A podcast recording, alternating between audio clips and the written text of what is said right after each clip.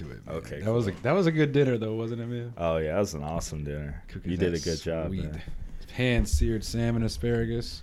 You don't like that salad though. You don't like no. Yeah, I, w- I didn't really get too crazy about that salad. hey everybody, welcome to the Lost Owl Podcast. I'm your host Trent Castleberry, and I am here again with my good friend Brown. Hey. Okay, you're my best friend now. All right. Don't tell, All right. Don't tell nobody. All right. All right, well, it's already in history now. We're established. I know. It's always subjective, you know. I mean, well, it's always up to, you know, depends on the day. Yeah, yeah, I get you. I get you. But right now, I'm there, so that's remember, all that remember- matters. do you remember MySpace when they used to have like your oh top yeah, friend? the top friends, and then everybody would everybody would be fighting each other over that. Like your girlfriend would wonder why there's another woman over her. Oh yeah. Oh my gosh, dude, that was the most polarizing thing. But And I then- loved it though. And then they write Like- on each other's wall. They'd be like, "Shout out to my babe. I just want to let you know I'm thinking about you." yeah, because if you make someone else your one, that means the other one drops down. So it's like Yeah. you're no longer the one. So it's like, yo, what Yeah, happened? exactly. What happened? There can be there can be multiple number ones or number twos. Yeah, it was. It, it was just crazy, man. I, I love that time, man, because that was like when social media like really, really like you know went off, you know, and blew up. But anyway, we're not talking about social media right now. Today, right. we are talking about leadership, or moreover, what it means to be a leader and what makes a leader a good leader. So we'll start there Yes. and then we'll go into a few other things. But Brown brought this up to me, and he's like, "I really want to talk about it and kind of shoot shoot it by you, and kind of like see if what I'm thinking is, you know, maybe right. Have a Mhm. discussion about it, right? yeah, absolutely. So go ahead and tell me what you what do you th- what do you think about it, and what exactly are you trying to articulate? Well, the main thing that I'm trying to talk about is uh is how our leaders created.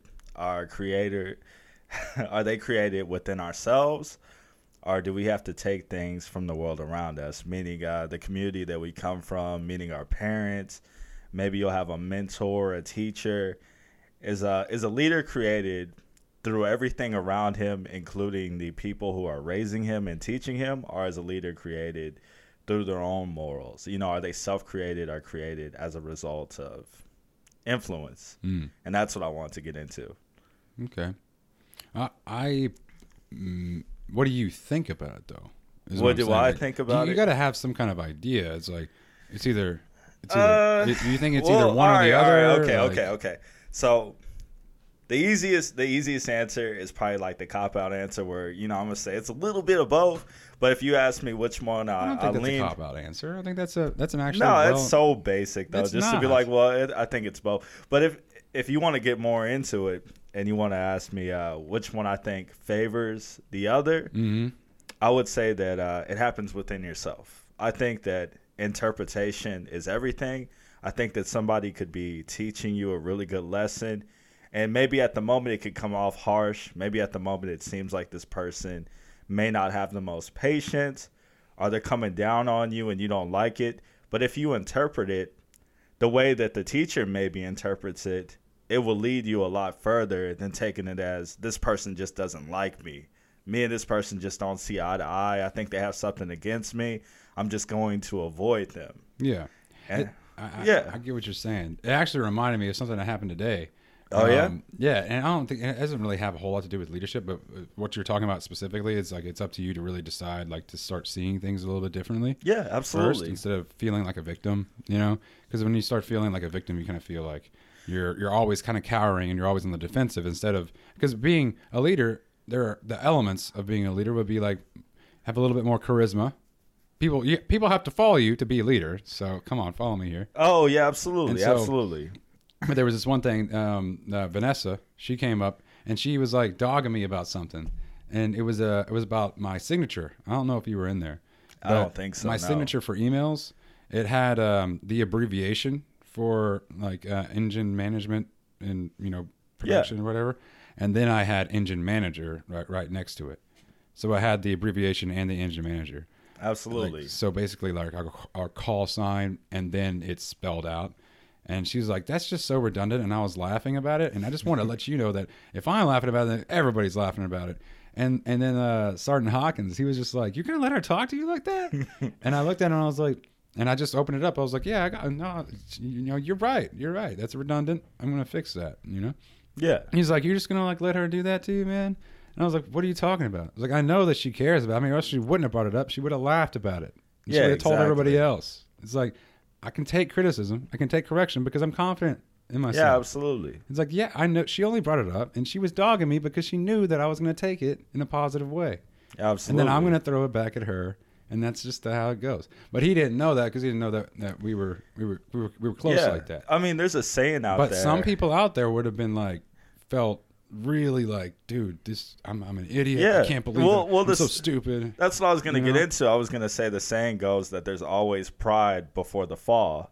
Amen. So you could have easily argued that, well, it means something to me. This is right to me, and then Yeah, and I could have been like, well, what if, what if I'm to- sending an email yeah. to uh, like a medical person who doesn't Yeah. understand the abbreviation, you know? absolutely. But the majority of the time is I'm yeah, sending they, emails they can to see people EM within. and they can yeah. think like, oh, this guy's an elephant master. That's what EM stands for. Yeah. yeah. so I just thought that that story kind of really helped, um, you know, break down what you what you said. I think that No, right. absolutely. I think you captured it really well. I think that uh, I think that it's all about being intuitive. You Mm. remember that personality test that we both took? Yeah. Uh, one of the big traits that they uh, highlight is being intuitive. If you look at everything and you find meaning within it. Mm-hmm. So if you look at some of the things that are happening in your life, and you and you see meaning within them, why am I losing friends constantly? Why am I always broke? Uh, you know, why am I so popular?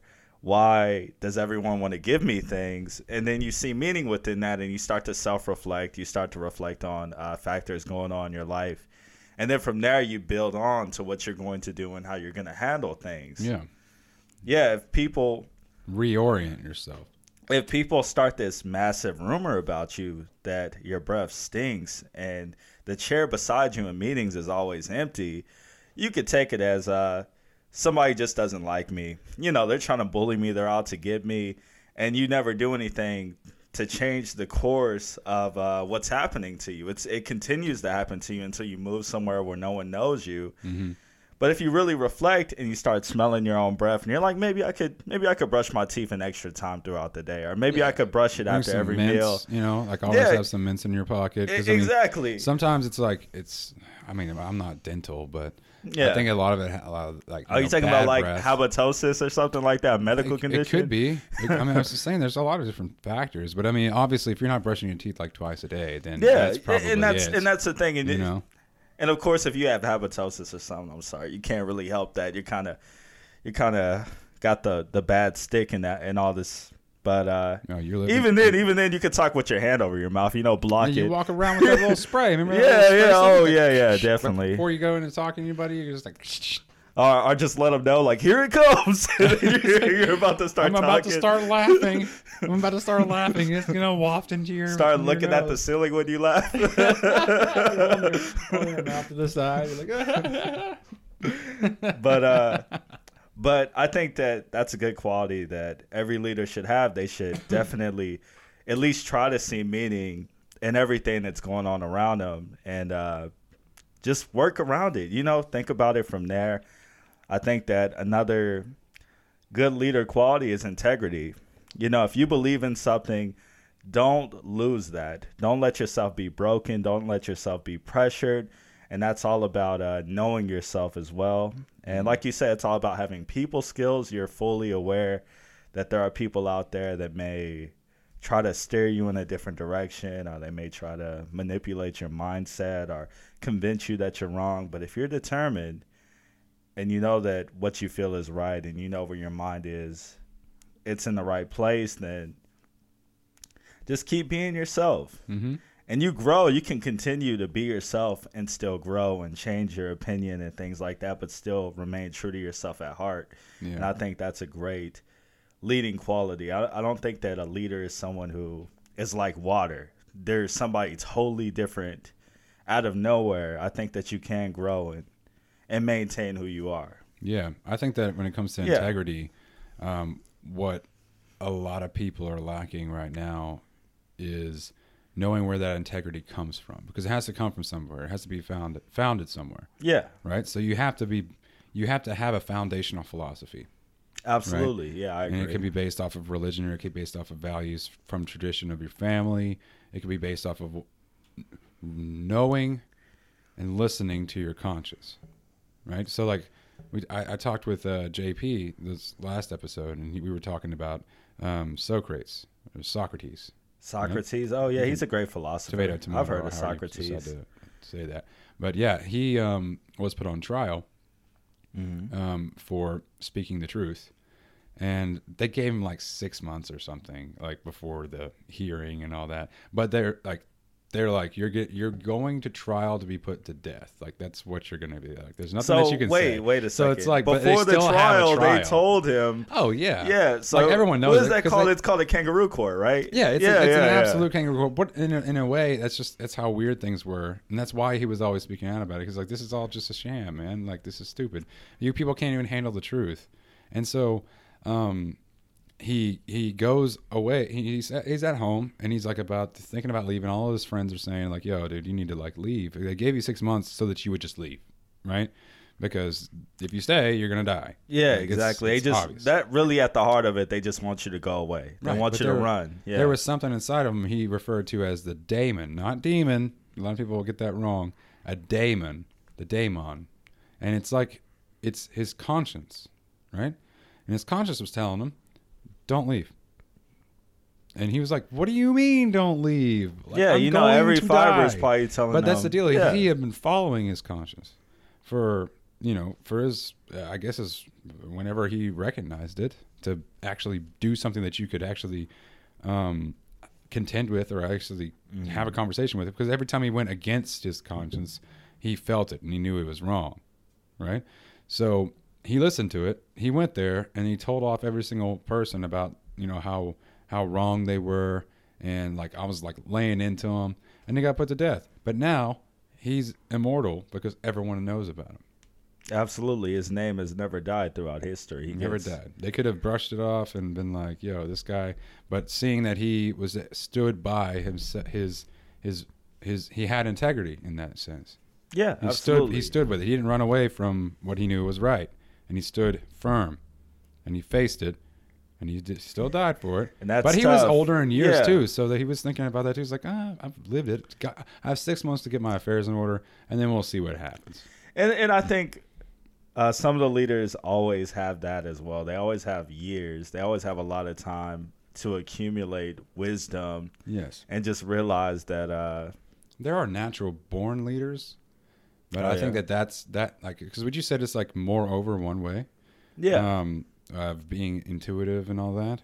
yeah. I to think me, I that a lot of it comes from within. You know, I think this to being intuitive. I mean, you you you kind of have to live a little bit before you can actually recognize the utility of of Yeah, intuition. I, I would agree with you. I think that uh, a leader would be held back if they were sheltered. You know, if you if you keep them isolated, if you keep them in this bubble, I think that that would hold somebody from developing good leader skills because. You have Uh, to kind of understand a little bit about the world and how it works. and you and, you mentioned it yourself. You said that most leaders have this amount of social skill. They have this ability to talk to people. They have some sort of gift of gab, and you just can't really get that being isolated. You can't really get that being uh, stripped away from social uh, social interaction. Because even if you like these days, even if you talk to people online, if you're with them face to face, you still have body language to account for. You still have things like uh, dress and appearance. You know how when people look at you, how do they see you? Are Yeah. is your hair trimmed? Are you That's clean and tidy? yes. Things like that. Yeah. That's what I was talking to uh, um, that young lady that I, I, I took to dinner. Oh yeah. We were talking like about a nice one. Oh, she's really sweet. yeah. I was talking to her about um, because she said whenever she first saw me that she was like it was a little off-putting. Well, it wasn't off-putting like in a bad sense.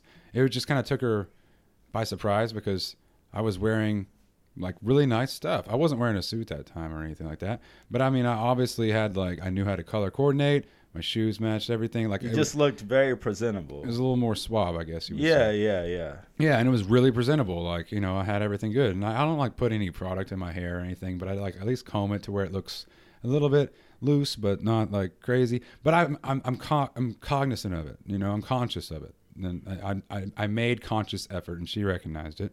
And um and I said, well, yeah, it's like because the way you present yourself is an interpretation of how you see yourself. Absolutely. So if you are, and we had this conversation before Yeah, about absolutely. men and and and, uh, and dressing and Yeah. how their appearance is like, can you, you know, just wear like a trash bag and people respect you? Or you know, I mean, Yeah, it's tough. It's just the truth, and it's not about the other people. I mean, I if I when I wear a suit, I mean, I wear more for me than I do for any other people because I this is how I see myself. You know, so it's like I'm actually wearing like this is my skin, my true skin. Do you see what I'm saying? Absolutely. And I was explaining that to her. I was like, so if when I see a young lady that I'm in that I think is cute, I'm first thing that I see, how does she dress? You know, it's it's your it's your pres- representation. It's how you're representing yourself. Cats are playing, dude. Close the door, man. I got you. I got you. Sorry about that, guys. Cats decided they want to have a a throwdown. Dumbass cats, dude. like why? They've been chill this entire time until we start talking. They just all like, let's just start running over, running everywhere, and then I don't know. One of them looked oddly at him and started swiping, dude. Like I don't understand these cats. It really is. It's like that sometimes. but They threw me uh, off. But yes, I think that you're you're correct in that in that. no, yeah, I, I really no, yeah, but I think that I think you hit the nail on the head. That you know, dress and appearance, it does matter, and that's and that's cool. That somebody approached you and they noticed that you put some time into yourself. And Yeah, it made me feel really special. It's like, fine, like at least finally someone's getting it, you know, or at least like because we talked about it before, it definitely uh, feeds into so many different topics. And you even mentioned before that you've run into people that just struck out with uh, forming a connection and their posture was all bad. They failed to really put any effort into themselves and yeah. and they wondered why they were striking out and you've explained to them you said hey you got to put a little bit more effort in this department Yeah. you know you're very And that's a hard thing to say because people can take that really like really rough, you know. Yeah. You don't know how people are going to take things. Uh, another thing that I want to touch up on is uh, a lot of people would give credit to leaders being born from uh, parenting, but I don't know. It, it's it's a tough thing to say. It's a multitude of factors. because- to generalize it, it you would have to go into what makes a, a person a person and who they are today. It's like Because you, know, you, could look at nature, celebrities. nurture, consciousness, all you, that. you could look at famous celebrities that have uh, lots of great accomplishments in their lives where they're you know they have multi-million dollar estates they have uh, tons of accomplishments television shows selling books big fortune 500 companies and then you just see their children and their children are just wild to the core you know they they just are absolutely lost they're just chasing the wrong things and they they just come off really confused and really uh just just a big mess altogether.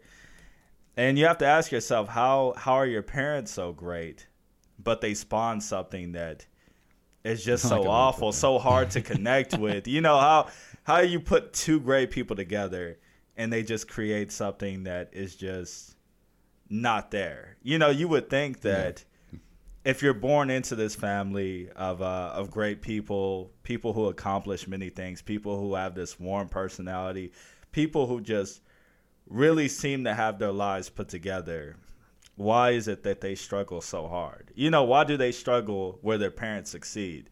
That's a question that comes up a lot, and uh, and for me, I think you know, parenting style may have something to do with it. You have yeah, I think it has a lot to do with it. I Yeah. think it's just. I think is uh, specifically the ones that are in the spotlight. You're talking about like celebrities, people. Yeah, they're busy people, so they may have, they may be uninvolved. They may They're be not- getting yeah, raised. By, I don't think that they are. So a lot of even te- even into teenage and you know like young adult yeah, verging on 20s 20 years 20 years old it's it man these these kids these young adults they they act out because you know they they don't know any other way of being noticed by their parents. They'll say they hate their parents, but they hate the fact that they really never really had a, a, Yeah. a meaningful relationship with their parents, and it's too late now. It's like because they're like you. Eventually, they'll go off into the world. They'll fail a lot, and a lot of it will be self-inflicted failure and pain and suffering, and then eventually, you see it, and not all the time, but you see it a lot to where they get into like their late twenties, thirties, and then they end up reconnecting with their parents, and then they kind of have like some kind of dialogue that they come to some kind of consensus, and they're like, "Yeah, all right, we're we're cool," but you know, you kind of you missed out on the on the child because you were so busy. You Yeah, know, so they absolutely. they pawn off their children to nannies and private schools. Yeah, when you let society raise your child for you, you can't really get mad at how they turn out. You didn't really steer them in any sort of direction. You kind of just let the the wind blow in their sails, and you end up wherever you end up. Yeah, it's complex, but I think that's one of the reasons why you see um, two parents that are just like just go getters. Absolutely. Their kid is just lost. And then you've got the other extreme where you have parents that are too involved in their children's lives and they Mm. practically do everything for them. And in return, you have children that uh, just aren't able to get it for themselves. You know, we, we just watched this show. He put it on, and uh, in the beginning, they brought it up. It's like a it's like a domesticated dog. Yes. When you feed them every day, they depend on you. They've lost their ability to hunt. If you Mhm. throw them out in the streets, and try to let them survive on their own, they struggle. They end up starving until somebody picks them up and does what you failed to do, what you used to do. Yeah. And uh, people are just just the same. If you if you do everything for them, and something happens to you when you can no longer do that, how can you really expect them to just pick up the slack? How can Yeah. you expect them to get up and just do it on their own when you've Yeah. you've created that? You've created a very dependent human being. I was listening to a lecture and they, they said like um he was saying something about about parenting. He said you you want to know how to find that balance between um obviously keeping your child alive and taking care of them, being able to dote on them, but also having them become reliant, self-reliant.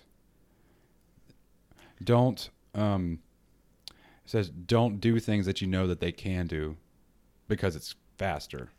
And do you see what I'm saying? I so it's like tying the shoes. You showed them how to tie the shoe. They've done it once before. You know they can do it. Let them do it from now on. Never tie their shoe ever again. They have to do it. So and then it's like other things. Also give them tasks. Like give children tasks to do that you know are like right at the edge of their ability. So that they have to struggle to actually Yeah, I it. agree. Struggle Instead of definitely doing it for them. character. Yeah. But uh, I'm gonna say something that's a little off. Balance. The word balance. It's a scary word. I I get. Really? Yeah, I get terrified of the word balance because it just seems so complicated. I think of. Uh, I kind of think of uh, shoot. I, I just think of actual balance. I think like if you put too much on one side, you'll tip it over, and it'll never really be aligned. I think of things like that. Uh, the way that the way that I see it, I think that if you if you have conscious parenting, you'll be all right. And what I mean by that is, if you put some if you put some thought into uh, what you're doing and why you're doing it, I think that everything will be okay. Meaning, uh, like like you said, with tying your your children's shoes, I think if if you're teaching them how to tie their how to tie their shoes, you're taking your time, you're explaining everything step by step. And then the next time around, they're struggling. They're having a hard time. Maybe they didn't pay attention the first time. No, that's why I said Yeah, to let you- them do exactly. it, Exactly. and then they did it. If they've done it once, they can do it again, and you have to be able to take a step back. And be like, "Hey, we got to go. Like, we got to, we got places to be. You can do it. I know you can because you've done it before." They'll end up doing it, and then they'll feel better for it because they didn't have, they didn't need you anymore. Right? But what if they ask for your help? You know, what? It, there's other factors that could come into it. I say and that's what I'm saying. I'm saying we like, may be off on this, but my thing is like, don't just say I'm. You know, I showed you how to do it. I know you can do it. Be encouraging. Don't be an asshole about it. But I know you can do it. But that's what I mean by making a conscious parenting decision. You understand why you did that, and you're putting into account how it's going to build your child up. Yeah. Now, what if, and uh, and just hear me out here. Okay. What if you do that, and your and your child decides that he just wants to give up? He's like, forget it. Dad's not helping me, and uh, he's encouraging me, but I just don't get it. I'm just gonna quit. That's way easier. A lot of people think like that. Like, forget it. Things are just hard right now. I'm just gonna give up, and from now on, I'm just gonna ask for those uh, little freaking fabric shoes. What are they called? The the Velcro shoes. Yeah, where I just Velcro it over. I'm not gonna deal with the laces anymore, and that's how I'm gonna go about life. I'm just uh, gonna acknowledge that I don't know how to tie my shoes. Well, that's when that's when you have to be. That's where the stern parent has to come in. I got you. Like, no, we have to go, and you need to get your shoes on, and you need to tie them. I know you know how to tie them, so do it. I'm waiting. Like you, you be stern. You don't crouch down. You don't talk to them at an equal level. You stand tall. This is what's going to happen. Now do it. I know you can do it. And then they do it, and then everything's great. So All as right, a cool. child, Let's go. Like- you felt that uh, that you learned best from that. You felt like that was something that Absolutely. you needed, and you grew up to appreciate. There was a lot of things that I recognize now that my Yeah. mom took care of. yeah. like that I never even had to. I, I could have done it, and it would have helped me a lot. but- Absolutely. I didn't. She didn't. She didn't. She did, she didn't, she just did it for me because she loved me, and I understand that. I understand like where the that. emotional Yeah. compassion comes from. I'm not saying that that's a bad thing. I'm a lot of saying that- moms are, are guardian angels like that for sure. Yeah, like you know, like signing up for classes and doing all kinds of stuff, picking my classes. Like my mom went to the school and she picked the classes. She knew that this teacher's better because she's a part of she's really active in the PTA and everything like that. So I'm going to make him go to this one. I'm going to make him Yeah, instead of like giving me the option to set up my own schedule, right? I get you. So- Your mom didn't want to see you fail, and she took it upon herself. And you know, my mom was a lot like that too. I was a little, I was a little bit of a troublemaker in some years of my life, and she would go down to the school and just argue on my behalf. She would tell them that I'm this smart kid and they're giving up on me too easy, and she would really, she would just really lawyer up on my behalf, and, and Yeah. she ended up But that convinces you that every- yeah. But that the problem with that is that convinces you that everyone else is wrong. Not quite. and you're I mean, right. she she definitely turned around and made a point to tell me that what I did was dumb. She definitely made a point to tell me that uh, if I do it again, you know, it's it's over for me. And So And to she- everyone else, she was defending you. yeah, but, exactly. Like but, on a personal level, she's like, you know, but then but then she would take it upon herself to punish me. She just didn't want me to be. I still don't agree with that though. Yeah, I think it's disingenuous. She probably she should have been. She should have been like, okay, what what's the best thing that we can do here? Well, know? no, I mean, and uh, no, I, I think that what she did was right. I, I think that she saw a lot of potential in me, and I think that uh, she fought for me, and it it was for good reason too. I think that the school did give up on me too easy. Okay. You know, Well, I, I think that I'll agree with you on that. yeah, yeah, yeah. I think that uh, she didn't want she didn't want to see me get kicked behind yeah. in the public school system. and- Under that context, I'll, Yeah, yeah, I agree she- with you. I think she looked way ahead and she made a and she made a conscious parenting decision. I don't think I don't think she worried too much about balance. Uh, not that there's anything wrong with balance. It's just that I don't really know what it means as far as parenting goes. Well, I think when on the like going back to like being a leader, Absolutely. like you need to be taking responsibility at a young like, yeah, you gotta you gotta have accountability. I agree be, with that. Be taught how to take responsibility and be hold yourself accountable. Yeah. Because when you do, and it does take, comes the time where you're leaving and going to college. It's like you don't. Your mom doesn't have to call you. It's like, how you doing in classes? She already knows you're doing good. That's how you know you did a good job as a parent. I think when you send your yeah. kids out in the world and you don't have to worry about them, Mhm. I think that that's when you know that you really did a, a really great job. Just like it's the equivalent to just cooking a meal and you don't have to worry about if the guests are gonna love it or not. You know, you're just like, man, I put the time into know, it. I, yeah. I I've I've had a little dose of this meal. It, it's gonna come out great. They're gonna love it. Yeah, I read the I Yeah. read the recipe. I made it a couple times until I got it the way that I believe that it's my favorite. Did a little spice to it. Yeah, and exactly. now I know it's good. threw a little bit of this quality, threw a little bit Mhm. of that quality. I made sure that they end up on a good plate. I, I whipped out the good china for this one, and and, And, it uh, expands. yeah, exactly. I, I mean, I know we're using cooking as, a, as an analogy, but just doing that, you know, just doing that, it expands into a bunch of other things. So now you can cook a lot of different stuff Yeah. because you know the formula. And that's what I think it really is. I think there is like a formula. You know the beautiful thing about that Yeah. analogy is that there's more than one good recipe. Yeah, absolutely. Yeah. and- Yeah. But, and, and so anything that you put your hand to, it could not be something that you have an affinity for, but you have the diligence to be able to Exactly. see it through if that's something that you're either forced to do, it's pushed upon you, or you chose to do it. So how about this? Do you think that someone who struggles, you know, they have a, a very bad background, you know, they've always been a little bit of failure, they've been kicked throughout life. Do you think someone like that is capable of producing a leader? You think that they're able to raise their children up to be great people? I believe so. I think that it goes back to what you were saying about, um, I guess it was like intuition and just self. yeah, being self- intuitive, self-reflective, meaning and everything. because yeah. like they know how bad things can be. yes. So they're actively looking for what's the better way, what's the best way. I think that it could go both ways. I think that someone could be like, I am strong now because I've been beaten around and I've overcome that.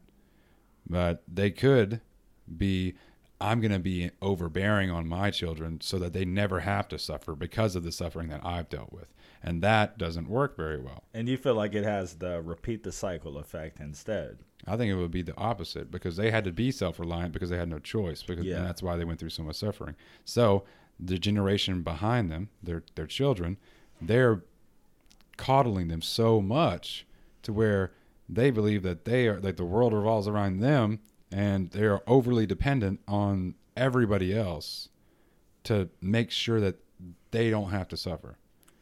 That's a mentality that's going to be built by being overbearing, making sure that they never have to deal with anything that's that struggle and and and and you know like hard times. Do you see what I'm saying here? Yeah, I see what you're saying. I just But there are those parents that are going through a lot of stuff and we're like, hey, this, this is what I did. You've heard it before. It's like, well, when I was a child, I used to walk through the snow to get to oh school yeah, five you it all the time. Do you see what I'm saying? But Back people laugh about day, that. yeah. people laugh about that, but like that that's the kind of person that gives and he, I took care of this for you. You can take care of that. Yeah. You can take that's but look at the person the the person who's throwing that disparage like disparity at him. Like they're actually better for that. You know what I'm saying? You know what I think it all boils down to? Uh, just off of what you said and off of what I said, I think that uh, it's all about setting expectations for your kids. Because even you with the shoe tying thing, you said that you would teach them the first time, you would take your time, and you would make sure that they got it. Mm-hmm. Then the next time around, you would set an expectation for them to be able to do it themselves. They should be a little more independent than they were before. Yeah. And that's your expectation of them. And you're challenging them to live up to that. Right. And you're putting uh, you're putting your faith into them. Like you said, you said you're not going to be a complete uh, meanhead about it. Yeah. Yeah, you're gonna you're gonna encourage them and you're gonna watch them do it, Mhm. and and I think that's great, and I think that it all really goes back to setting an expectation and encouraging them to live up to that expectation. Yeah. And I and I can't imagine anybody evolving if expectations aren't set for them. Even we have conversations all the time about great relationships, and one thing that comes up is boundaries. You always have to set boundaries in the beginning, and boundaries and expectations go hand in hand. You say that, you know, we're not going to live our relationship like this, so I expect you not to do things like this. Yeah. And you can't always foresee all these things because Yeah, of course we're not. not. like we're not that smart. But it, I mean, but it comes into but, faith, like, and, it, and, it, and we're not making these when it people comes do up, these things. When it yeah. comes up, you need to address it. Yes. Don't hold on to it because if you just let it slide and then it keeps happening, then resentment builds, and that's where you see these huge fallouts in relationships. At least that's what I think.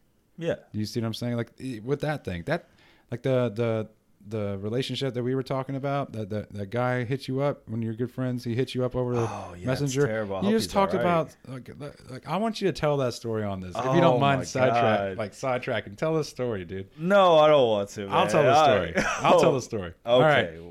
so we were in the office, and then uh, Brown gets a message on his phone, and so he's like, you know, reading it, and he's just like, "Oh man, what?" And then I was like, obviously he's he's vocalizing it, so I'm gonna ask the question, "What's going on, man?" He's all like, "Yo, I was just." Because we were talking about the Secret Santa that we have to do for, you know, we're doing um, for our office and our Stop! group. No, no, stop, stop, stop. He's Oh, he's, wanna- he's still because he's still dealing with it. He's he's just. Does he listen to the podcast? I'm not saying his name. I, I know, is- I know. The poor guy. Come on, I'm saying it, dude. All right, all right, go for it. I just, I just feel so. I just feel so bad for the guy. I'm not. I'm not throwing shade at him because I'm not saying his name, man. Yeah, it yeah. could be anybody. It, right, it really so, could be anybody. Back to my story, Brown. All right, all right. Your story. His so, story. so I, I'll I'll try to keep it short, and it's not have to go into too much detail. But Yes, essentially, absolutely. he he messages back. He's like, "Man, like this Secret Santa stuff is really messing with my relationship with my wife." And, uh, and you're like, Yeah. you're like Secret Santa. You're, what, what are you talking Out about? Out of all the man?" things to Like, mess with your yeah, like, relationship, Secret Santa's Secret messing Santa's with it. messing yeah. with your relationship. Please, Yeah. please expand upon that. And so he just tells him that um, he has a Secret Santa uh, thing in his workplace, and um, he got a he drew a name, which is a, a young lady inside his um, you know. I don't know what job he works. He's like work. Yeah, yeah. Well, it's it's a woman something. within his work center. He Yeah. got he got lucky enough, I guess you could say, to to get her as uh, the Secret Santa recipient. So he doesn't know what to get her. He's not very good with gifts, especially not for women. So uh, he goes home and he asks his lovely wife to help him with picking out a gift. So I guess it's I guess it all went to the way that he phrased it. He said, "Hey, I need help getting a, a gift from my coworker." I don't think that's what it was, but I'll let you. Yeah, yeah, I'm just. Yeah, go ahead. Go ahead. I got you. I got you. So he comes home to his wife and he says, uh, "I need help finding a gift for my coworker." And uh, of course, like it's it's it's vague. So the wife wants to know, "Hey, uh, is your coworker a a boy or girl?" He said, "Oh, it's a girl." Okay, who is it? So he says her name. And she immediately snaps at him. She gets mad. She said, Well, why didn't you tell me it was a girl named da da da? Why didn't you just open up with that? And immediately, you know, things just hit the fan. He's Yeah. like, What the hell? Why is this becoming such a big deal? Why do you have such a problem? I came to you, I talked to you about it. It's not like it was a big secret. Well, yeah, but you you came home and you started like this and You were still hiding something. yeah, Like I had to drag it out of you. Like really? yeah, and it Like, just yeah, it just go ahead. it just blows up to the point where uh of course like I'm I'm vocal about it. I'm like, "Oh man, this is crazy." And I tell my buddy Trent about it and uh I long story short, yeah. idea. I came up Long with the greatest yeah, idea. we just ruined this man's life. We just like, hey, hey, how about you do this thing where you trade phones? Oh, that's genius. And I just said, and I, I was Yeah. thinking about it, and I wasn't malicious. Oh. But I was thinking, it's like obviously she has some kind of insecurity yeah, in the relationship, and I think that what would remedy that is like you take her phone, it's a good idea, and, and I agree with phone, you. Yeah, I, and, then you were like, do it for a day, and I was just like, just go through it together, yeah, right next exactly. to each other, And, go and he said it. he said it's going to be an obvious That sign that you have nothing to hide. You Yeah. know that that you can be trusted. There's no reason for the woman that you decide to spend your entire life with to worry about what's going on between you and this woman that you just drew her name out of a hat. Yeah, and So- so, he actually suggested, Yeah, it. yeah, and and this guy he thought it was a great idea. We all thought it was a great idea. Yeah, you like, know, "This is awesome." you know, man, man minds think alike. We we were in this Yeah. together. So so he he looks at his wife and he's like, "Hey, I got the most brilliant idea." As soon as he as soon as he uh, told her about it, she she said. Uh, you know what? You don't get it. Let's just drop it. You don't want to understand me anyway. And, Yeah. and just like that, this this big volcano that just erupted just died down. It just calmed down and everything was cool. So he said, forget it. Yeah, let's just forget it. I don't want to talk about this crap anyway. I'm stressed out. You're stressed out. And uh, and they just decide to drop it right then and there. As soon as he comes up with that idea, they decide to drop it. But it starts sitting on his head. You know, it just the weight is just unbearing. He just he can't contain it. His forehead feels heavy. It's just sitting on his mind like, why did she get like that? Why did she not want to follow along with this brilliant plan to swap phones? hmm So it becomes too heavy for him. he just walks up to his wife and he's just like, "Hey, honey, let me see your phone." She says, "No." Honey, let, let me see your phone. I want to see your phone. So he reaches over and his wife just freaks out. Just it's like it's like a car alarm going off. She's like, "Help! He's hitting me! He's hitting me!" Oh, no. and I don't. Of course, like you know, there. It's just those two in there. There's nobody hiding in the closet. I would hope. So her screaming, "Help! He's hitting me! He's hitting me!" just seems a little too much, and he takes it as a bad sign. He immediately gets away from her. He's texting me about it. He's like, "This woman is crazy."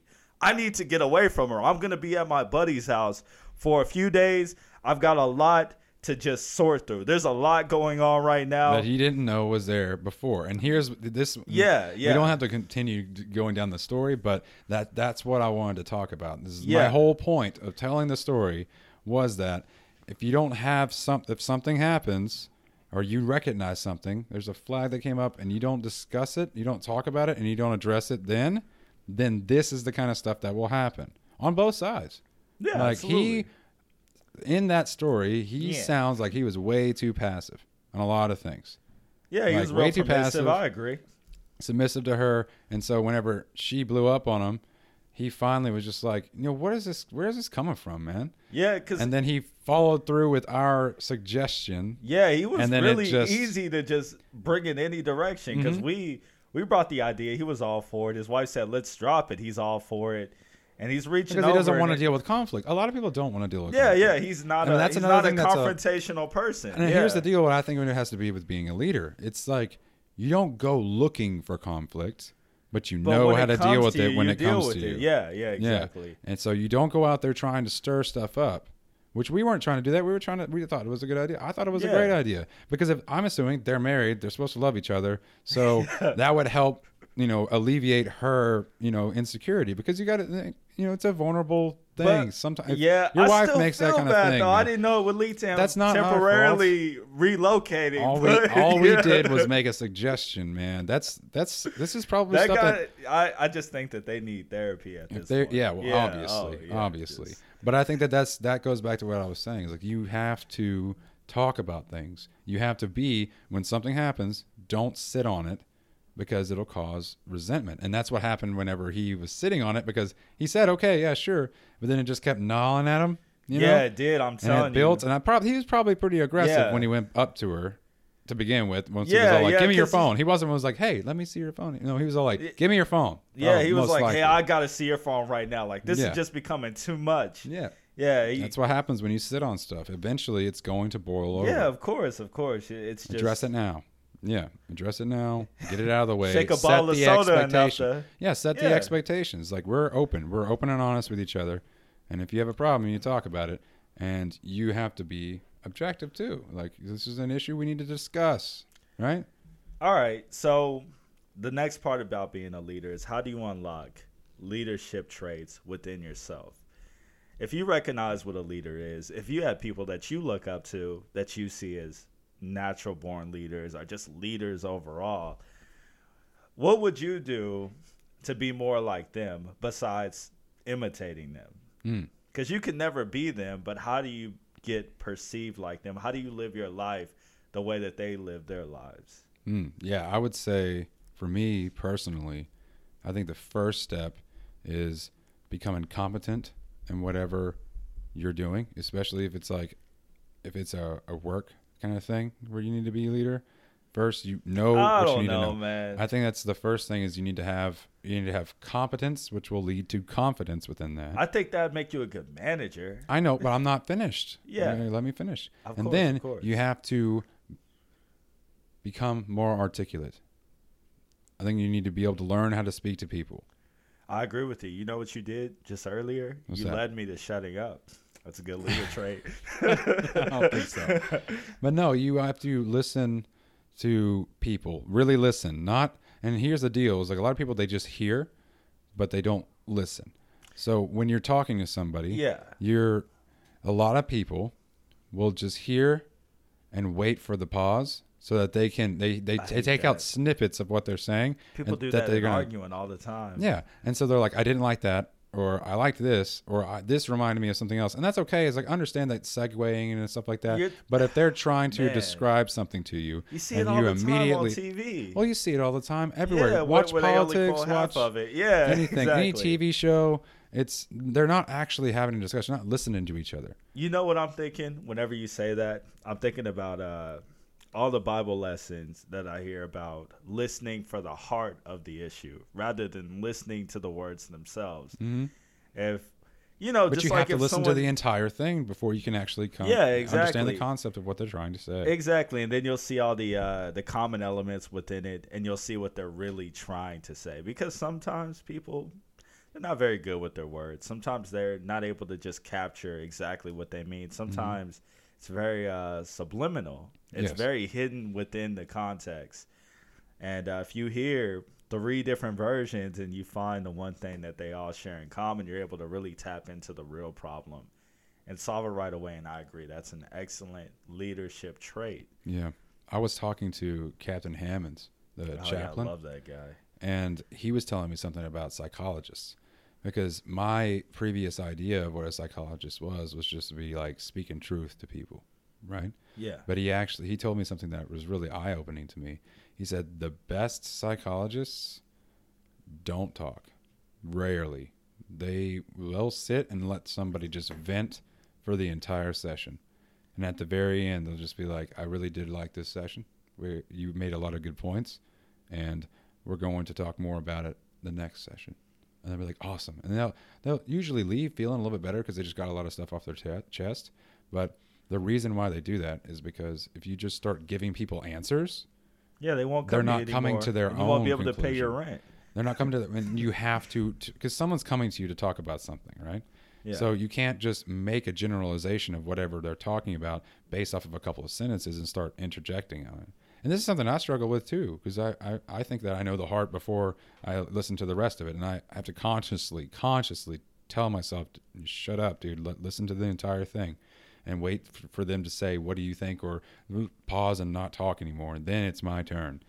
Um, I thought that was just really eye opening to me. It's like they Yeah. just like a lot of people don't just talk that lot. because even even uh, whenever I talk to Captain Hammonds, one thing that I would notice uh, with a lot of my issues is the more I talked about it, the more the solutions kind of uh, brightened up. They just became clear, easier Yeah. to spot, and it was almost like even though he was walking beside me, I was leading myself to the solution, Mm-hmm. and he was just there along for the ride Yes. and uh, and I really liked that.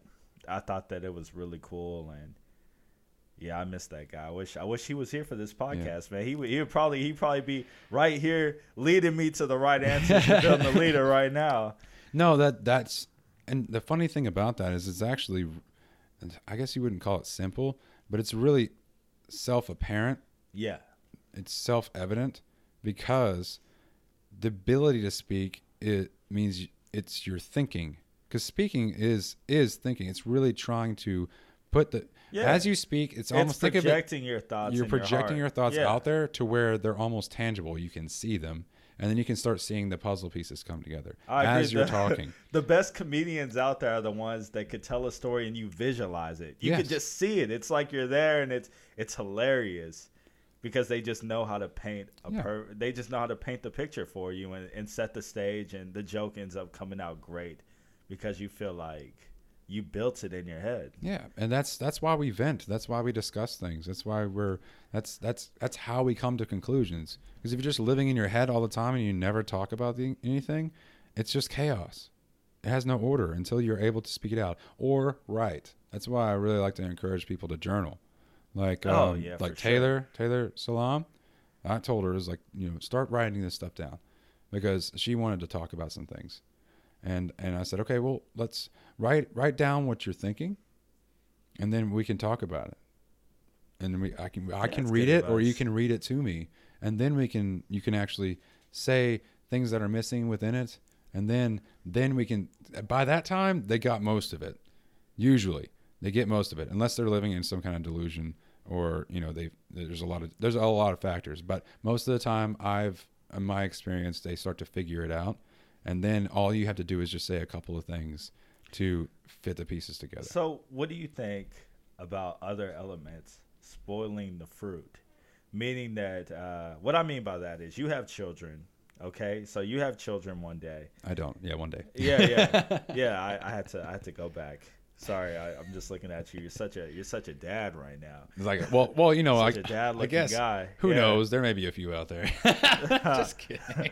Yeah, he's just joshing around. Remember when we talked to the uh, shirt about that? He was all like, I don't know. Uh, I don't know. like- but anyway, anyway, like I like I was saying, so you've you've put your heart and your soul into raising your children, Mhm. and you're doing a pretty darn good job. You know, they're turning out great. They're on top of their chores, very respectful young men, women. Yeah, they're they're just great. But then you send them off to school, hmm and you've got and you've got teachers who uh, who discipline differently. They teach differently, and what's important to them is very different than what's important to you. And they start instilling that into your children as well, because obviously, you know, if if they only have that one class, they're spending a lot of time with these teachers. They're spending as much time with them as they're as they're spending with their spending with their family throughout the school year. And of course, they got friends. They've got other influences that are coming around, and it's and it may alter their personality as well. It may change their outlook Yeah. on what's important, and it might drive them from a different direction that you've been trying to put them in. What do you think about that? Do you think that you can instill something in your children that prevents that or makes that harder, or do you feel like? Uh, or do you feel like it's just something that you have to be mindful of and you have to be very cautious about where you put your kids and where you send them? What do you think about that as a whole? I think. I think um, w- the most important thing is is is not really about where you put them, and it's not really about the people. I think that who you surround yourself with. But here's the deal: it's like if I was raising my kids to, like correctly, Yeah. then they're used to having conversations with me. And that I, I give the respect that they deserve and that they obviously show respect to me but they're open to coming to me and talking to me about things right? So as soon as i send so let's scenario time. So say i like you just said i send my kids to school it's the first time they get to see Yeah. to school. Say i homeschooled them until they were like fourth fifth grade or something. So Okay. they kind of understand a lot of the concepts that I've been trying to train them in and why I taught them those things and and uh, fundamental values, all Yeah. that stuff. So they go to school and it's completely opposite and it's very polarizing. Even the teachers are doing all kinds of like saying all kinds of stuff that that's they don't agree with or that's not what they've been taught, right? Yeah. So my hope would be that they come home and they talk to me about it. yeah. And instead of me getting mad at like, well, they're just fools, they're idiots, instead of just blanket statement, that kind of stuff, really just tell them like, let's. This is the world, man. Like, these are the, the watch them, see how they orient themselves. Are they stable? Are they? Do they have good relationships? Or do they talk crap about people behind their back? Like, do you think that that's good? You can come to your own conclusion when you tell them the truth. Yeah. So think about the truth. Pursue the truth, and then it's not like I'm indoctrinated because a lot of a lot of people will say that that they're, my parents just indoctrinated me into some extreme ideology. But if you're telling them about seeking after the truth on their own, it goes back to what I was saying about tying the shoes. You can do it. I know you can do it. So You can figure it out what I what I think because you already know what I think basis. you're trying to say, or what I think you did just say anyway, how I interpreted it, is that you're not worried because rather than teaching your children what to think, you're teaching them how to think instead. It's not about yes. you need to think this way, you need to behave this way. I'm pretty much trying to mold you into this, so you need to think that way. hmm Instead, you're you're showing them that uh, this is how you need to pick up on this. This is how you find the answers that you're looking for. This is how you pursue the knowledge. This is how you know when something is BS or when something is genuine. And from there, you could just find your own way. But this is this is the guidance that I'm giving you. Absolutely, because at the end of the day, you are an individual. You're a person. Yeah, I have my ideas of what I would love to see you become, but it's your decision at the end. yeah, So, Absolutely. and that's like uh, you know even when they get into high school, it's like, hey, I've taught you enough. Now you need to go and develop relationships, develop friendships, and I'll be here when you want to talk about them. And if you want to ask my opinion, absolutely, one hundred percent. And if if I do need to step in because there's something that's really going to be damaging to you, and I have to you know be stern again, then that's a that's a that's a balance. Sorry, you don't like balance, but there's a balance there, but only when absolutely necessary. Do you see what I'm saying? Absolutely. So that it's necessary to teach your kid how to tie their shoes. It's not necessary to continue to tie their shoes. Absolutely. Uh, so if you had three great leader qualities that you could just put into your children, you know, just three, what would those three qualities be? As a parent, if you were left to just three qualities, you know, what would those three qualities be? Would it be uh, confidence? Maybe would it be uh, independence? Would it be the gift of gab? What type of uh, traits do you think would mold them into a leader if you could only pick three? Okay, well, Yeah. I would say you know, self-reflection, critical Self-reflection. critical thinking, Absolutely. right? Um I guess I guess that's two maybe unless they go hand in hand. No, Uh, go hand in hand. we'll count- we'll count 'em as one. Yeah. And then charisma Right. Charisma. Okay. and um patience. Patience. That's a really big one. That's great for uh, for teaching. Mhm. That's great for um, uplifting somebody. That's great for overall being a shepherd, leading somebody to something. It's being patient and knowing that they may not get it the first time. Mhm. They may make a few mistakes. They may, you know, see something the wrong way. Even, you know, you could even go back to like King David and his relationship to Saul. And they had a great relationship in the beginning, but Saul got worried about King David and he ended up turning on him. Yeah, he thought it was going to usurp him, Yeah. but he ended up getting usurped by his own machinations. His own de- his his own actions led to his downfall How did because King of the way he David take at that? Do you remember? You know, did he? did Well, he call ran away Yeah. for a long time, right? Yeah. So, um, but then he came back and psh, I don't know, got his throne back. I'll have to reread the story. I'm not gonna lie; it's been a long time since Yeah, I, I can imagine. I, but I just he I tried just to kill him with a like sword. I remember that he tried to kill him with a sword because he thought he was trying to take his throne. Mhm. because you know like the shepherd no not the shepherd but the the wise man right elijah i think it was Uh, shoot, it might have been. It's been a minute for me too. yeah i remember the concept of the story i'm not perfect i understand that i know the meaning behind the story but, But but that's what I mean though. I think that some leaders they face conflict like that. Some people get intimidated by things like that. Uh, and and you know, that's whenever you know that you're possessed by power and you're not possessed by the, what's right and then like you said before having like an ethic or you know knowing like integrity yeah, It's like Saul, he wanted at the time that David came into relationship with Saul, they were warring. You know, they were I mean, they were kind of always warring, but there was big battles going on all the time and David was there, man. He was the he was the giant slayer, you know. I need this guy in my corner. So get really good get really buddy buddy with him. And David was best friends with his uh his son. oh Remember that? yeah, of course. Yeah, it's all starting to come back. You're refreshing my memory. yeah, yeah. and, it's um, starting to get in your groove. and like his son was like just they were just like best friends man and he was like son, like that's my son. He's supposed to be like always talking and hanging out with me. He's trying to divide the family. And so he starts getting it's all about the power now right? Exactly. so he it's goes not on a, his power trip. yeah. And he's all like i gotta protect my throne because i'm the king right?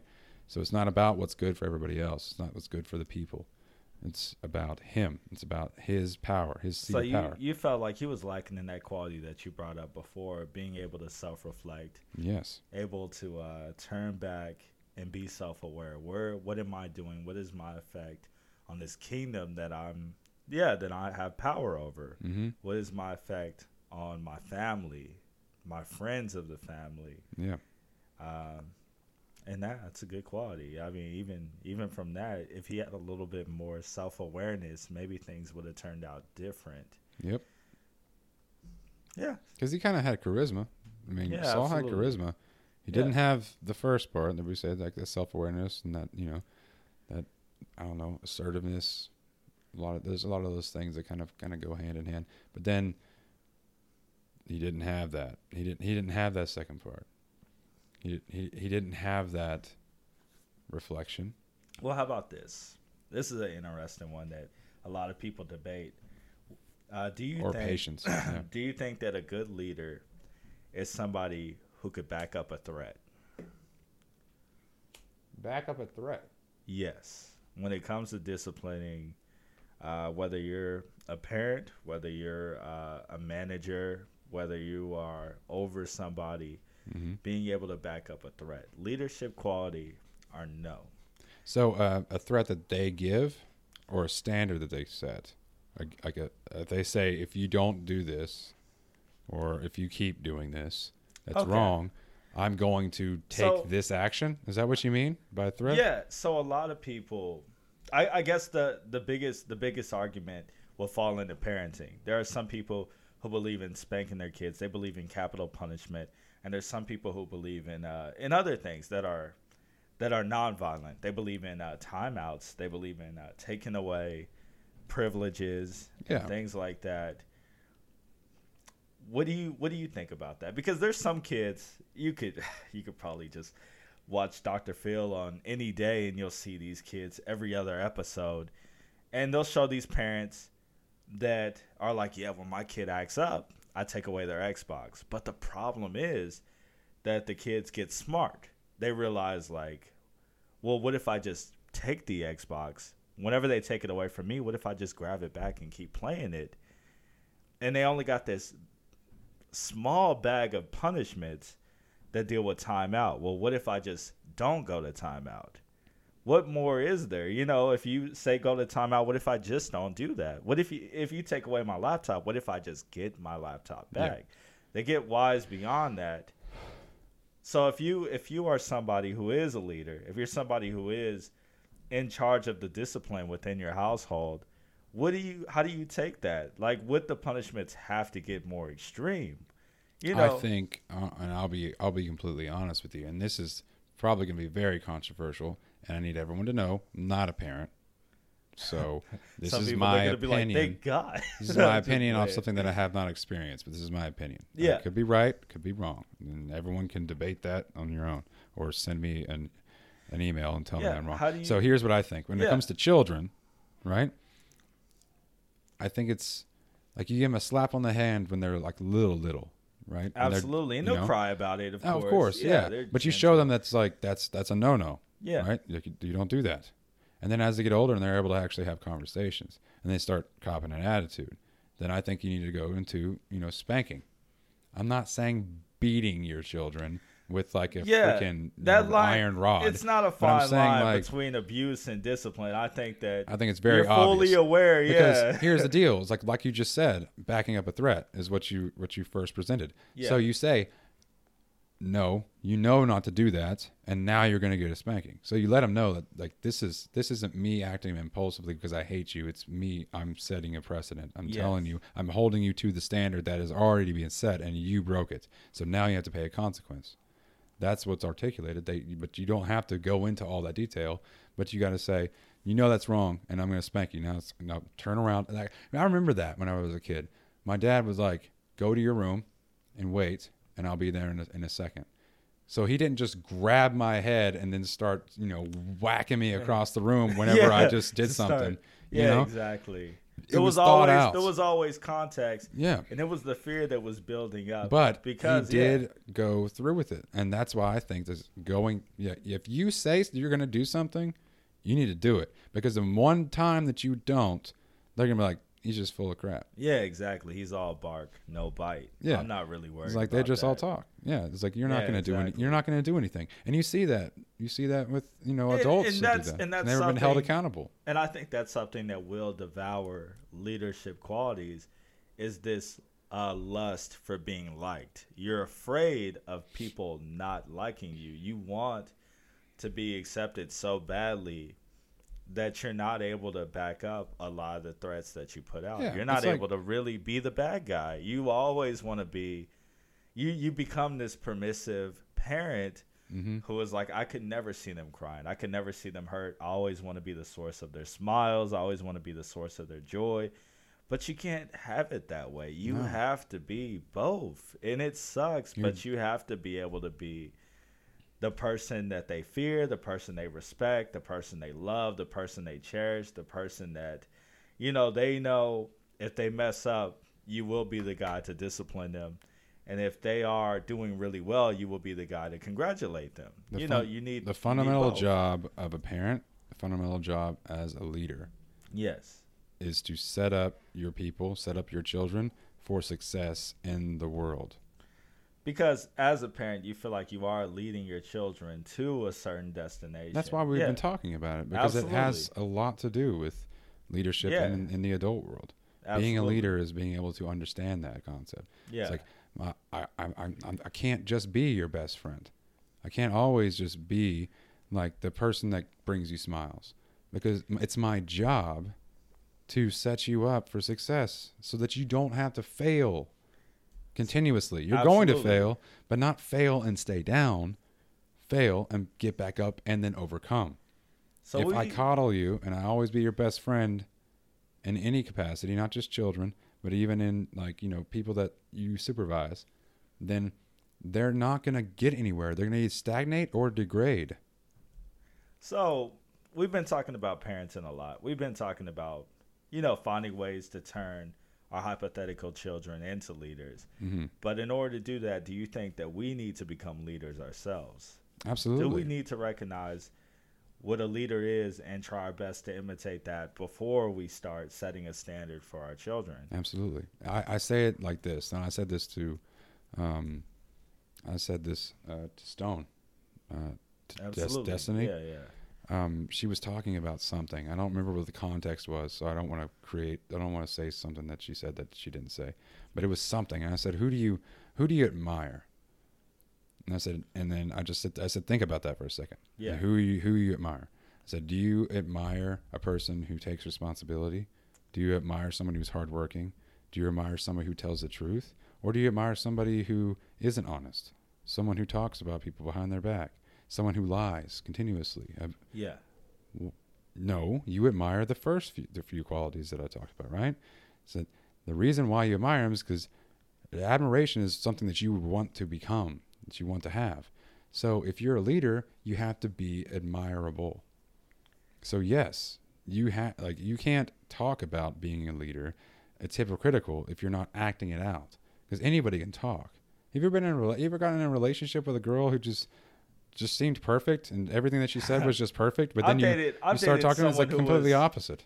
You know? I dated someone who was full of empty promises. Yeah. I know what that's like. I, I've dated someone who said, "Hey, I know I made this mistake, but things are gonna get better." I've t- I've met somebody who's like, "I swear to God, I know I'm screwing up and I'm coming off bad, but I'm not like this all the time. You just got to give me, you know, I was just in my bad element, and you caught me at a bad time. You know, it's." It's more on you than it is me. You shouldn't Oh, have approached There, me. Yeah. There's that gaslighting Yeah, thing yeah, comes yeah, into play. It's it's, like uh, now you start throwing it back on them. Exactly. And then you start seeing that they're very good at manipulation. They're very good at diverting the problem away Mhm. from themselves. They talk a good game. yeah, exactly. They And could be very- saying the truth. That's the crazy thing. is Yeah. A lot of the things that they say in the a lot of beginning truth in it. Yeah. is a lot of truth, but they're never acting it out. So Yes. that's hypocritical. So you don't respect and you don't admire someone like that. Yeah. In fact, you a lot of animosity will build, and then eventually the relationship will fall. yeah. And if they're if they're good enough, you Say know, that- they could mess up a lot of yeah. future So put that in the context well. of a leader. A leader comes in and he has like a, an all call or you know a meeting and everything, and everybody's talking. And he's just like monologuing, venting, you know, lecturing, and then does the exact opposite. Do as I say, not as I do. That is the worst thing. That's a worst turn of phrase I've ever heard. Do as I say, not as I do. That's the worst thing you could possibly say. Because So- it's literal definition of hypocrisy. So, emotion wise, when you think of a leader, do you think of somebody who is very transparent with their emotions? When they're sad, you could tell they're sad. When they're upset, you could tell they're upset. Or do you think a leader is someone who is uh, more, I don't know, I guess like stoic? They're not very emotional. You know, somebody like we brought up Captain Hammonds. He's he's someone who you don't really know what he's thinking. You don't really know like he's he's pretty unpredictable as far as what he's feeling. But he is listening, he is responding. You he's somebody who could probably whisper to you when he's pissed off and still find a way to intimidate you. Yeah. But I think it's more about projection than you are talking about being understanding of your emotions. So you have to be in control No, of your emotions. But, but I think I- that being stable and consistent. No, and, and when I say like you know letting people know when you're sad or angry, I don't mean Yeah. like shouting at them or crying in the tears, but I, I just mean you know you could be subtle about it. You could probably be Yeah, you know, like, I I'm- respect someone who comes in and is like, man, it's been really rough. It's been really rough at home. That's Captain Hammonds did that to me. He was all like, yo, my there's mold in my uh, in my house, and he was just like completely calm. He was like, yeah, sorry, I've been out for a couple weeks, you know, because I, I liked I liked to speak with him and like us to have a discussion like every other week, just because I just enjoy talking with him. He's such an intelligent guy, and um and he was gone for like two weeks. And he came back. I was like, "Well, like, you were gone for a little bit. Was everything all right?" And he's like, "Yeah, everything was. Everything's great now. It's just that there was. Uh, it's been kind of rough on the family because the house that we were staying in had uh, mold under the carpet, and we had all been getting sick. But and when we came back from our vacation, like it was on the surface. So it's and it's it's been what's been getting us sick, and it's just been really rough for all of us. You know, for like months you know um, it's just been a gradual thing and yeah i could kind of tell by his tonality that it's like a, it's probably a little bit um, more heavy on him than the way that he was presenting it. Yeah. But you can usually sense that. I think that it was just really I, I really respected that because he wasn't he never tried to hide his he said it was hard. Like this is this is what my emotional factor is. It's just that i can control that. So I think that yes, I think it's a very important to be open about those kind of things. You know, like listen, I've had one one guy who came in, an, an old uh, boss of mine. He came in and he just told everybody, he's like, listen, not having the greatest day. We're gonna get, we're gonna knock this out. We're gonna kill this. I know you guys are capable, but I'm just not having a good day right now. Some stuff's going on. So if you need anything, just you know, get straight to the point. Just not feeling like talking a whole lot, and then you know, everything will be all right. Like I like that candidness. yeah I respect that candidness because a lot of people they just, like I said before, let it build and then blow up on somebody. yeah exactly. They'll just snap at you and they'll be like, and then they'll tell you on the back end they'll say, "Sorry, there's just a lot going on," and you get upset. Yeah, You're- you're better to ask forgiveness Yeah, like I didn't know that. You kind of, I kind of almost feel like you set a trap for me. It, Yeah. yeah. Well, it's I- like remember that old game Minefield. Yeah, absolutely. I, feel like the, the majority of people in society and in the world, like it's like like every relationship is like playing Minefield. I, I think of uh, public speakers sometimes, and there's been some guys that have gone up on stage and they've told a story where they just where they end up crying, they end up breaking down and crying, and ends up being a really memorable story. Ends up being Oh, a very powerful story where you almost end up, you know, you feel it with them, and and I don't think that there's anything to be ashamed of No. when it comes to uh, being an emotional leader or being somebody who's very passionate. Um, that has to do with the charisma factor. oh, absolutely, because you could you could definitely spin it in a very great way, or you could you could have it in a very uh, well, he's a hypersensitive type Yeah. guy, you know. That's what I liked about Jordan Peterson. I was watching one of his lectures, and he was, you know, talking. You know, it was kind of interview style. Someone was asking him a question. It was like during an interview, but it was like a big Yeah. bunch, a big crowd too. And he was talking about like, you know, just people um, coming up to him. He was talking about his influences. Like how much, how much do you think that's? I think the question was like, how much do you think that you've impacted, you know, people, and what do you think about it? And he's just, you could tell, and he said it in the very beginning when he knew he was getting emotional. He said, I actually am um, more, I lean way more towards an emotional side than I do an analytical and completely, you know, just you know, logical, logical side. side. And and uh, and he starts like breaking down. His voice is starting to get like broken up and stuff. And he's like tearing up. He never just starts bawling or anything, but he's he just starts you know sniffing and everything. It was like and it was just like dead silence in the crowd. Everyone was just so and just like. And then the, at the end when he finished, like the roar and the crowd was like insane. It was insane. I was like, that's powerful, man. that's huge. I agree. So, um, gosh, so we've talked about parenting a whole lot. Let's talk about something that happens in, you know, your adult life that doesn't revolve around children. So, you're provided someone who's under your wing. It's now your job to train them. It's now your job to overlook their work ethic, discipline them when they need it. It's your job to teach them things that they don't understand. It's your job to get them to a level of being reliable. Mm-hmm. How do you go about that? What are some things that you prioritize? What are the first steps that you have to get through before you can accomplish the end goal of creating someone who is reliable in this field of work or just reliable as a leader or somebody who can be counted on. Yeah, I don't know um, if you've, I don't like been paying attention to m- the way that I interact with my troop specifically. Yeah. Um, but w- the first step that I took was uh, getting a rapport going. You know, I wanted the guy to to Yeah, respect me, to feel like, me too. I feel like it's cool because, of course, I, I would agree that you would have to get to know the person under you. Mm-hmm. But I think one thing that I've always been taught to look out for is to uh, to watch your relationship, have a balance. You don't want you don't want uh, someone under you to be your friend. I know we talked about that. Yeah, yeah, because uh, friends have a different dynamic than a boss and someone working for them. Mm-hmm. Think of it as uh, okay. So like Sergeant Gonzalez, charismatic guy, right? Everyone loves this guy. yeah, I can talk to him. I even I, I'll tell him I love him sometimes. I swear, dude. Like just love this guy. yeah. I heard you and I can it sit today. there and talk to him. I can talk to him about anything. I can come to him about anything. Yeah, That's rapport. And I do consider him like a friend in a sense, but I do. yeah. We're at work. I've come to him a lot deal. too. My my first car accident, I was terrified.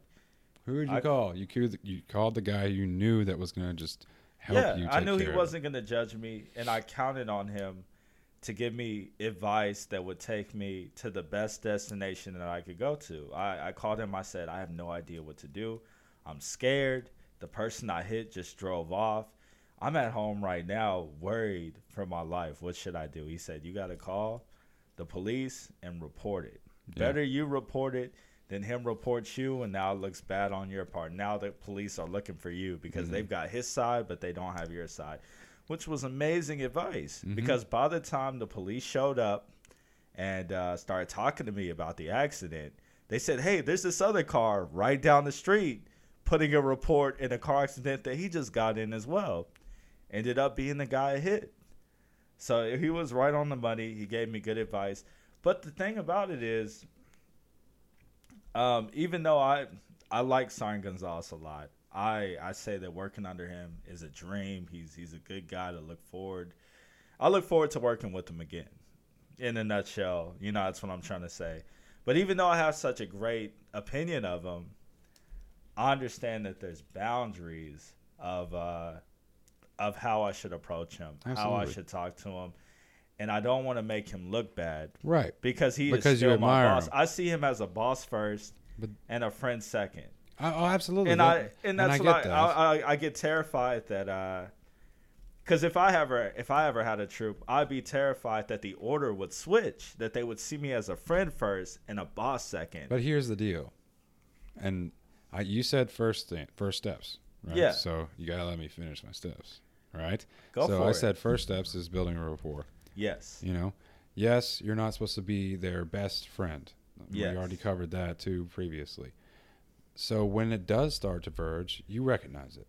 Yeah. You know, because it's like, hey, I'm late every day, or like for instance, you were picking him up Yeah. because he doesn't have a car Yeah. but he was late. He didn't come down. When he came in, I told him be down by 6:50 every day from now on. yeah. Has he so far has he been has he been down? He's been he's been a little bit better. You know, we still make it to work on time, but sometimes I still get annoyed. You know, Yeah. sometimes Okay. sometimes it's still mid or too late, and I'm Yeah. like, hey man, six fifty means you're like ready to hop in this car. We're ready to Yeah. go. So that's the deal. Yeah. It's like if that continues, and it needs to be addressed, you stand by that. Yeah, You set that absolutely. He standard. could tell when I'm And mad deal is, like- because the tension is in the air. Yeah, I'm, I'm, never not gonna. I'm him. never. I'm not bubbly. Yeah. my goal is to never have to to yell at him, never have to give him paperwork, never have to do that because of when I do get close with him and I tell him because I want him to want to do it because he wants to make And, and he wants to make and me that's what I'm getting at. right? If if if somebody sees you as a friend first and a boss second, would they even believe in their head that you're capable of giving them paperwork? If if you're even capable of having a negative impact on their career because you're their friend first, they if it's a probably see it as yeah. you're not going to do anything well, but look out for Sometimes me. you may have to. I may have to, but here's Yeah. the deal: is like if I tell them You would never expect that from because I told them first, like make sure you get make sure like you need to be there six fifty, ready to go, right down, ready to go. You hit him up, he's immediately walking out the door, right? Yeah. If that doesn't continue, you need to let me know because here's the deal: if it's a repeated thing, that's when the paperwork starts to come out, and I had to tell him one more time, like listen, if you don't, if you do that again, I'm gonna write you paperwork, and if he doesn't believe me, he does it again, then I'll give him paperwork. Well, all right. Right? We could we could even change it from the Air Force scenario. Right. in the beginning, you know, you said we're best buds. And I agree. You and I were really close friends. Now, if I was out of line, if I said something that was just absolutely terrible, I'm telling you, like it may not even be directed at you. If we're out together and we're at a bar and I'm just being aggressively flirtatious at some random woman and obviously she's uncomfortable, you and I are best pals and you're and you're somebody who has a lot of respect uh, for other people. You're somebody who knows that that's wrong.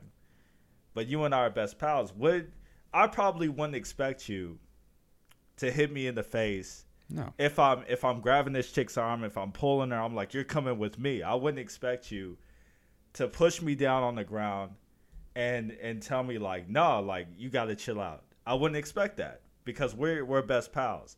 But I would need it. I really would. I would need somebody to stop me, even if it took that. Oh, I'd stop I would need you. somebody to Yeah. have. but not not Yeah. aggressively because that you're already in some you're because for one it's outside of your character so it's it's kind of Yeah, difficult for I me to mean, like, this is all- imagine it yeah, this is all something that's not gonna but happen. It's here here's there, the deal if i know somebody and they're starting to act out like that I, I i i put my hand on their shoulder and i say hey man i want to talk to you for a little bit outside and then if they say no like i'm already into something i was like no i really need to talk to you like right now and i really firmly suggest that you come outside and let us talk and then most of the time, that's the level where they're like, "All right, fine, let's go outside." But and would then we you talk be about willing it, right? to go to the extreme though? Is what I'm really getting at. So, oh, could I do it? Are you capable Oh, absolutely, of going yeah. to that? Yeah, and No, I could do it, but here's the deal: is like that's not the first go to, and it should be because like there's something that I, I sent to somebody. Um, it said, "Being a good man is being a monster, but knowing how to control it." So you got to understand that you have a, a, a big. I have an episode about this. It was called "The Shadow." It's the shadow inside is what I, I titled it. It's like you understand your capability that I could I could be very malevolent and I could go to the extremes if I but there's a I difference between that myself go because because even that's where patience comes in. You got to because have even grace even the people. greatest kings had to punish people who deserved it. Yeah, and that's and that's what I'm saying. I'm, I'm saying that uh, you're not doing it to hurt me. You're not doing it to throw me on the ground and assert dominance or anything like that. But if that's what it took, would you be capable of doing that despite it being someone that you're close to? Yeah, you have to be because you don't really care about the person if you're not willing to hold them accountable. And that's all I'm saying. Would you be willing to hurt somebody if it was absolutely necessary? Because you talked about being a parent. Mm-hmm. You talked about being put in a position where you may have to spank your children. And you Yeah. know that they're going to be frustrated. They're probably not going to be able to look at you all night. You know, they're probably going to be really upset at you and whatever. And people are going to be the same way. But the whole thing that I'm getting at is that if you start off as a friend, the expectation of what it means to be a friend is you're not going to do anything but make my life better and watch my back because that's my definition of a friend. I don't You're agree. never going to do anything. But I don't think that's the true definition of what friendship But is But that's either. that's how people take it at times. And I, do you disagree with that? Do you think that there aren't people out there that would see a friend as is not being capable of making their life tough at all. Like if I Yeah. have my friend over me, I'd probably think I have the hookup. Yeah, forever, those are those know, are yeah. called those are called yes men, dude. The people that are just like whatever you say goes. It's yes, yes, yes, yes, yes, yes. You can do no wrong. That's not a true friend. Exactly. But there are people that believe that friendship is that that you're gonna do me a solid even if I'm in the wrong. No, they'll learn pretty quick. That's Like if, if you and I work for a restaurant and I'm slipping money out of the cash register and you're my friend, I'm trusting that you're not gonna tell anybody. You're gonna keep your lips sealed. Even if the police come asking and you saw the whole thing, you're not saying a word because you and I are buddies. Yeah. Well, here's in that analogy. I go to the person first and I say, "Hey, you need to put that money back. I'm not going to report it, but if you don't, then I will, and you don't do it again because I thought I thought you were better than and that." that's the tough that's the tough thing about being a leader is it would be very hard to expose your friend like that it'd be very hard to watch them get hauled away in handcuffs but sometimes people need that sometimes that uh, that turnaround that character development comes from being put in situations like that where you need the help you need to be shown that actions have consequences but they don't expect that from people that they call friends. There are people that you'll hear from all walks of life that consider that a traitor, someone who can't be trusted. You're a snake. I don't care what you say. Like I don't care what you think this because you can't take responsibility for yourself. I've been a pretty big critic of a lot of different things. I mean, if you listen to my podcast and if I even the way that I talk to people, Yeah, it's like for me, like I can do that, but and I'm, I I'm usually nip that kind of Yeah. stuff in the bud because I'm very articulate and this is And the I, and standard I know that it I sounds set. really this is what I hold but myself Yeah. accountable with. I expect other people to hold themselves accountable with a, with what is true, what is right. and I'm not and I'm not directing it at you, but I'm saying to be a leader, sometimes you have to do things that aren't expected Yeah, of if there's gonna somebody who's in the position that you're in. Yeah, Yeah, like you got to be sucks. willing to do. You got to be capable of doing things that are uncomfortable, yeah. and you're gonna have to. Yeah, and I think about a lot of those things, man. Because if we not- can if we can sit here and agree that spanking your kids is is is an okay punishment, it may lead them to better in their behavior yeah, and have a positive result. I'm sure that we can agree that sometimes if you have friends that are way out of line, are if if if you have someone you consider a friend working under you, that you have to be capable of if it came down to it, even firing them if they weren't Yeah. right for the job. it was like another contest. It was like X. Remember? Hmm? Ah, we'll talk about it later. Yeah, yeah. But yeah, like I've I've done. Oh yeah, yeah, yeah, absolutely, yeah. Like I've had. to, I, I just cut on. I just cut Yeah. off. Like you, even if even if you were best friends with someone and you start dating them, Yeah, We're, wasn't under my command, of- but I was. I was a higher rank and everything like that. But it was just like, yo, this dude's out. He's yeah, I got cut this dude off, yeah, you have to be honest with them. You know, if if you have and they didn't handle it, and now they're just uh, doing their own thing. Cordial, but this, I had to be like, no, that's not gonna happen. You know, That's why like, a lot of people consider it a dangerous game when you become friends with somebody who will work beneath you. If you're a superior of somebody, you know, it becomes tough. A lot of people believe that friendships and business don't mix because of things like I think that. that's using an extreme. I think it's just taking things again because you can't handle the balance. That's why I told. That's why you don't like the idea of balance, but it really is.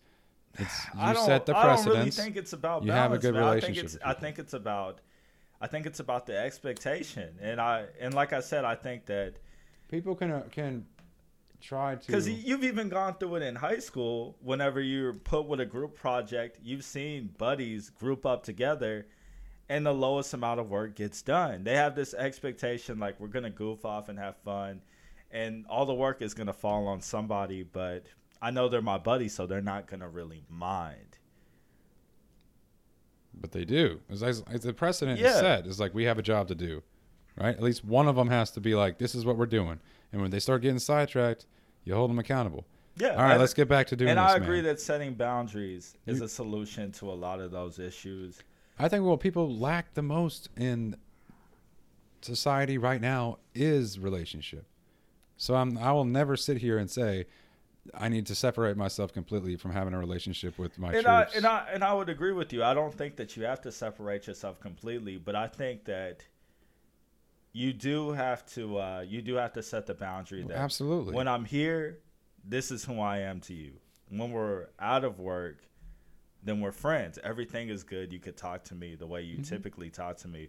But in this setting, don't take this personal, but I am your superior. Yeah, you I have am to separate somebody.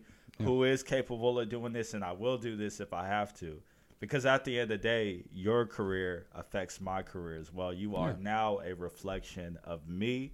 hmm And if you're slipping up, they're gonna tell me that I'm slipping up. And that's why we have the the Airman's Comprehensive Review, or Yeah, you know what I'm talking about, the ACA. yeah, I know Yeah. what you mean. You're, and you're talking about the uh, you give the that's what I initial too. down. You give the initial feedback. You set the boundary. A midterm feedback. To, Yes. get, they literally have it in the AFI, the Air Force instructions, to sit down with your troops and talk to them and long it's all about the meaning that you see in it too, because some people don't take it serious. I've had supervisors That's a bad that leader. I've come in there you go. Yeah, that I've come in and spent five minutes. They're like, I think you're doing all right. And they sign it. Yeah. You sign here too, we're done. hmm And that and that translates to the troop too, because they're like, oh well, if it doesn't really matter that much, then nothing really matters, and then then it's just that's where it's all held. I haven't had any issues with my troop, like other than small things that I no, need to, yeah, and I and I agree. I'm not telling you And that. I think that's because I don't to set think the I'm telling you precedent, and I to, hold to go into firm being with the strict. Yeah. To being the strict guy. I'll but- do I'll do the strict if I have to because things are not working. Yeah. Right,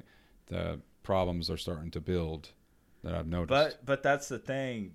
That's the whole thing that I'm getting at is uh it's it's all it all comes back to uh being able to back up your threats. Are you capable of doing something that won't be liked but will be necessary? hmm You know, will you be the guy to be like, I don't feel comfortable letting you on this TDY because I don't feel like you're ready. You know, Yeah. your work your work is sloppy. You know, I love you to death. I love working with you. We hang out all the time. But this TDY to Hawaii, this trip to Hawaii that involves you being good in these departments, you're not good in these departments. And I'm not going to risk what we are trying to accomplish in Hawaii Yeah. by sending you. Well, because in this, even though that we have a good we have a good friendship or relationship, Yeah. in this context and in, this professional sense, this is the mission. This is the job, and you can't do the job effectively. So we have to send somebody who can do the job effectively. You don't like it, become more competent, So and you can do it. so and I can show spent- you what do you need to work on. I'll show you what you need to work on. And I'm glad you said that Yeah. because I was just about to yeah, transition. you can't just say that. And I was just be gonna like, well, what- transition what did into my wrong? next point too. Yeah, go ahead. I was gonna say, uh, if you're developing a leader, you have to fall back on yourself too, because like I said in the beginning, it's now on you to teach them how to be reliable. How can you build someone that we can count on? hmm And a, a lot of that is, like you said, a leader trait, being self aware. How often am I teaching you about something? How often am I uh, bringing you close and showing you how something is done? Do I understand how this is done? hmm Do I understand why we do this? Yeah. How we do this? Who to talk to Yeah. if you I- don't know? yeah. Yeah. I don't like to see. I, I I understand where you're going, and I understand what you're thinking. Yeah. It's and it's and it's difficult sometimes. It's like you, you're not really good at something, so you, you got to teach somebody else. Yeah, because but, you don't have to be perfect. I, Yeah. I agree with that. And you know, I was gonna have good days too. It's like, dude, I just don't. I, I'm I'm not in my element right now. But it's like be open and honest about that, Yeah. that stuff. Because I was gonna say, do you feel like you fail them whenever you have your bad days? Whenever you have days Oh, all where the you feel like, where you feel like I didn't really, I didn't really bring you any closer to being the man that I'm supposed to be making you into. yeah, Yeah, all the time. Because like you said, he's an interpretation of me. yeah, absolutely. and then and it goes hand in hand and then i'm an interpretation of him so, in some cases absolutely.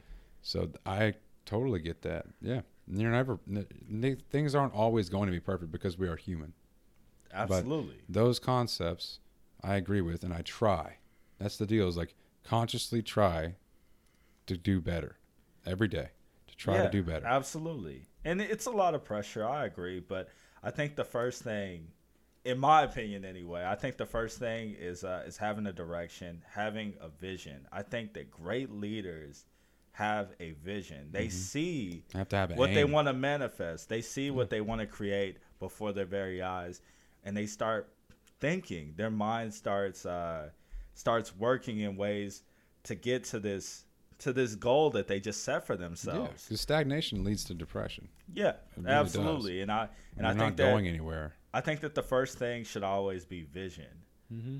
Where do I want to take this? If I'm in charge of you, if I'm developing your career, if I'm developing you as a person, what direction do I feel is going to benefit you the most? What do I feel like is going to benefit my establishment the most? What do I feel like I could bring to the table Yeah. and instill in you? And if you don't quite have that, maybe you got to lead yourself to the new developments and bring them along with you. And you have to admit to them and admit to yourself that I'm still figuring things out as well. And that all falls into transparency Mhm. and that all falls into uh, into being self-aware. I agree. So that if you're asking my opinion, I think vision is where it's at. Yeah. Yeah. Okay. I think that having a rapport to where you can articulate the vision and then I think I think rapport take it seriously whenever you ask that question. Yeah. People ask you that question. It's like, oh, so what? Do you, what do you what do you want to do when you grow up? you know, it's like no Yeah. one takes it seriously. But if someone like that you respect asks you that question, you start thinking about it a little bit more. I agree. I think if somebody that I felt was capable of leading me there asked me what I wanted to do, I would take the question a little more serious versus somebody who's just talking to me. I share a few laughs with them and they're like, "Hey, what do you want to do when you grow up?" And I'm like, "I don't know. Just figure it out, I guess." But uh gosh, what was I going to say? That's right. I was going to say that uh Never mind. It comes off, it comes off kind of dumb. We have plenty of other. We'll, we'll have other. We'll have other podcasts. I think we should probably Yeah. wrap this one up, right? Yeah, yeah, we've gone on long enough. All right, guys. Thanks for listening to this one. If you want to actually leave a uh, message, comments, something like that, you can also go on. If you're going to listen to this episode on um, uh, Apple Podcasts, you can rate it and then leave a comment there. I think that would be really cool too. You can rate it whatever you like. There's like a five star rating thing that you can do, and then you can put a comment under it. Can't do it on Spotify, but if you want to listen to this on both of those platforms, you can go just look it up, search it, Lost Owl Podcast. You can email the podcast, Lost Owl Podcast at yahoo.com, and or you could send me a direct message and add me as a friend on Facebook, Trent Colton Castleberry.